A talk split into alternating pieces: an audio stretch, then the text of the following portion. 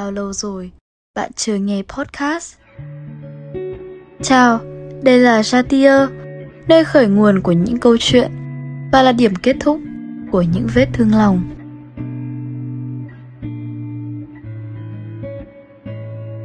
Xin chào các bạn thính giả thân thương Và chào mừng các cậu đã quay trở lại với podcast của Jatie Các cậu ạ, khi yêu, người ta thường quan tâm về tình yêu tuổi trưởng thành, tuổi trung niên hay khi đã về già. Nhưng có một kiểu tình yêu mà ai nghĩ đến có lẽ cũng sẽ vô thức mỉm cười. Đó chính là tình yêu tuổi học trò. Tình yêu tuổi học trò là tình cảm đẹp nhất, trong sáng nhất, thuần khiết và mơ mộng nhất. Hơn hết, việc có một mối tình đẹp khi ta đang ngồi trên ghế nhà trường thì việc cân bằng giữa chuyện yêu và học là điều vô cùng quan trọng. Nhiều bạn còn rất e ngại và tự hỏi bản thân phải cân bằng như thế nào cho hợp lý. Vậy thì hãy để Jetie giải đáp thắc mắc ấy cùng các bạn thông qua tập Olap thứ tư. Tình yêu từ học trò, cân bằng giữa yêu và học. Từ thích thích, thành yêu yêu, rồi thương thương. Câu hát ấy cứ vô thức lặp đi lặp lại trong tờ suốt mấy tháng qua. Bởi đơn giản, tớ đã chính thức có được một nửa của mình. Sau biết bao tháng ngày thầm thương trộm nhớ crush đầy gian nan Nhưng cũng thật thú vị. Uhm, cậu ấy có thể không hoàn hảo như những nam chính trong các bộ phim thanh xuân vườn trường. Nhưng điều khiến tớ đổ gục với cậu ấy Chính là sự dễ thương Hài hước. Và quan trọng là, Ở bên cậu ấy khiến tớ cảm thấy vui, Thấy hạnh phúc Và thấy bản thân mình như được che chở. Như bao cặp đôi khác, Chúng tớ cùng nhau đi dạo quanh sân trường này, Trao cho đối phương cái nắm tay, Cái ôm Hay những nụ hôn phớt trên má. Có cho nhau những tin nhắn thật ngọt ngào Và thật dễ thương tớ cũng đã rất nhiều lần tưởng tượng ra vô vàn khung cảnh lãng mạn và tình tứ như phim ấy. Chúng tớ cũng đã từng chở nhau trên chiếc xe đạp thay vì xe điện như ngày thường. Tớ vẫn nhớ nhất cái ngày 8 tháng 3 năm ngoái. Cậu ấy chỉ là giả vờ làm một trò ảo thuật mua vui, Nhưng tớ thấy như vậy lại rất đáng yêu chứ. Tặng cho tớ một bông hoa hồng này Kèm với một nụ cười tươi rói rói. Khỏi phải nói, Tớ vui đến mức đầu óc lơ mơ cả ngày hôm ấy. Cứ bình yên như thế Chúng tớ yêu thương nhau này Quan tâm chăm sóc lẫn nhau này.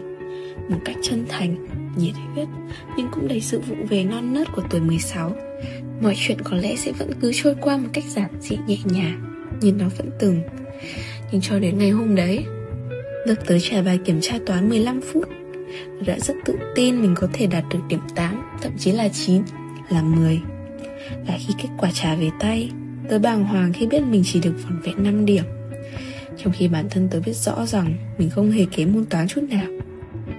Giáo viên bộ môn cũng đã trao đổi và nói chuyện với tớ. Cả bố mẹ cũng thể hiện rõ sự thất vọng, Buồn bã. Chỉ trong một ngày, Tớ thấy cả thế giới như sập xuống ấy. Chưa bao giờ bản thân lại có sự tù dốc đáng báo động thế này. Khi ấy, Tớ cũng đã chăn trở tìm ra nguyên nhân để khắc phục vấn đề học tập của mình. Rồi chợt nhận ra rằng, Từ khi tớ bước vào mối tình đẹp nhất Ở tuổi học trò đó cũng là lúc tớ đã vô tình quên bẵng đi nhiệm vụ học tập của mình. Những dòng tin nhắn ngọt ngào Những lần suy tư nhớ nhung về đối phương Hay những lần ngẩn ngơ về những hành động đầy âu yếm Yêu thương của nửa kia dành cho tớ. Có những hôm chỉ vì chút chuyện vặt Mà chúng tớ đã cãi vã.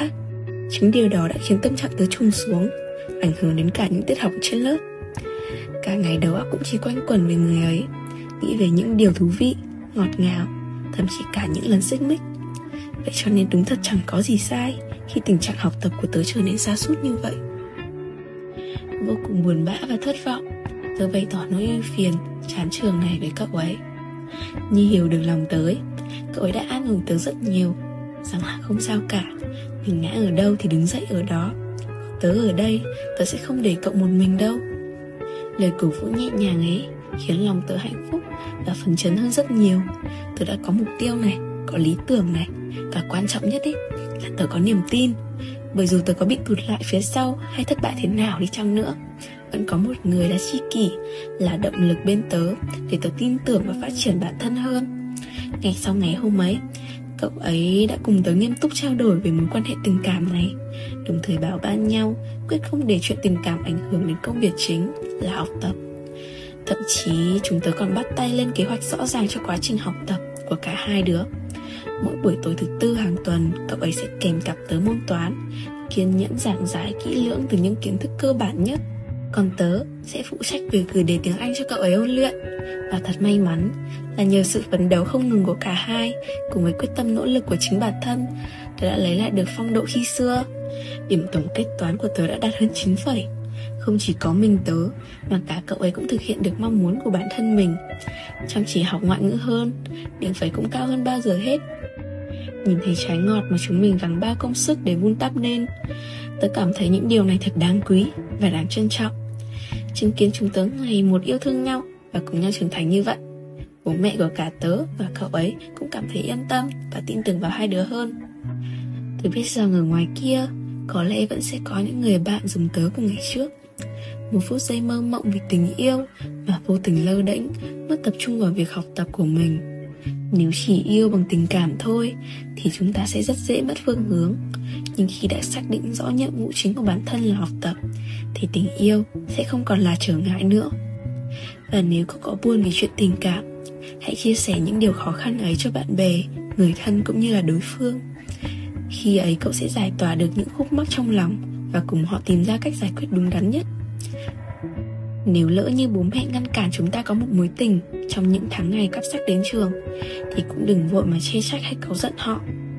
Vì theo tớ được biết Khi ta say nắng một ai đó Thì lượng serotonin trong chúng ta sẽ giảm xuống. Và khi serotonin trong cơ thể không đủ Ta sẽ dễ bị mất ăn, mất ngủ, mất tập trung Và ảnh hưởng không nhỏ đến việc học tập và bố mẹ cũng sẽ vì thế mà lo lắng cho sức khỏe của chúng mình. Chính vì lẽ đó, cho nên chúng mình hãy cùng nhau nghiêm túc, kỷ luật với bản thân, tạo dựng niềm tin cho bố mẹ. Chẳng có một ông bố bà mẹ nào thấy dễ chịu khi con họ mệt mỏi, hớ thẫn, rồi chảnh màng trong học tập đâu nhỉ?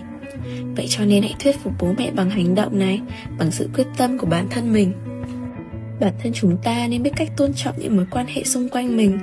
Và hơn hết là trân trọng những mối tình trong năm tháng đi học. Bởi dù cho sau này chúng ta có thêm nhiều cái duyên, gặp được nhiều người hơn nữa, họ có thể tốt, có thể xấu, nhưng ta sẽ chẳng bao giờ tìm lại được thứ tình cảm trong sáng, đầy non nớt của hồi mới biết yêu, biết rung động. Làm sao có thể có lại được những tháng ngày mà dù chỉ là một chiếc kẹp tóc nhỏ xinh hay một tấm thiệp viết tay cũng đủ khiến ta vui sướng cả ngày và ta cũng cần nhận thức rõ rằng trong độ tuổi còn chưa đủ chín chắn ấy thì việc học mới là việc chính. Việc yêu sẽ chỉ như một liều thuốc tinh thần giúp chúng ta cảm thấy thoải mái vui vẻ và yêu đời hơn thôi. Như Alfred Adler, nhà tâm thần học nổi tiếng người Úc từng nói Hãy theo đuổi trái tim, nhưng nhớ, mang theo bộ não. Trái tim của chúng ta đôi khi sẽ mong manh và thiếu một chút tỉnh táo. Bởi vậy cho nên hãy để cho lý trí chỉ đường dẫn dắt con tim ta sao cho không chệch hướng. Để dù cho có đến được đích chậm hay nhanh, thì mỗi dấu chân để lại sẽ đều là ký ức, kỷ niệm đẹp đẽ và đầy hoài niệm các bạn nhé. Đến đây, thời lượng tập Olaf thứ tư của nhà cha cũng đã kết thúc rồi. Sau khi lắng nghe, thì cậu có cảm xúc gì? Hãy chia sẻ cho chúng tớ được biết nhé. Chào tạm biệt và hẹn gặp lại các cậu trong những tập podcast tiếp theo của cha Chatie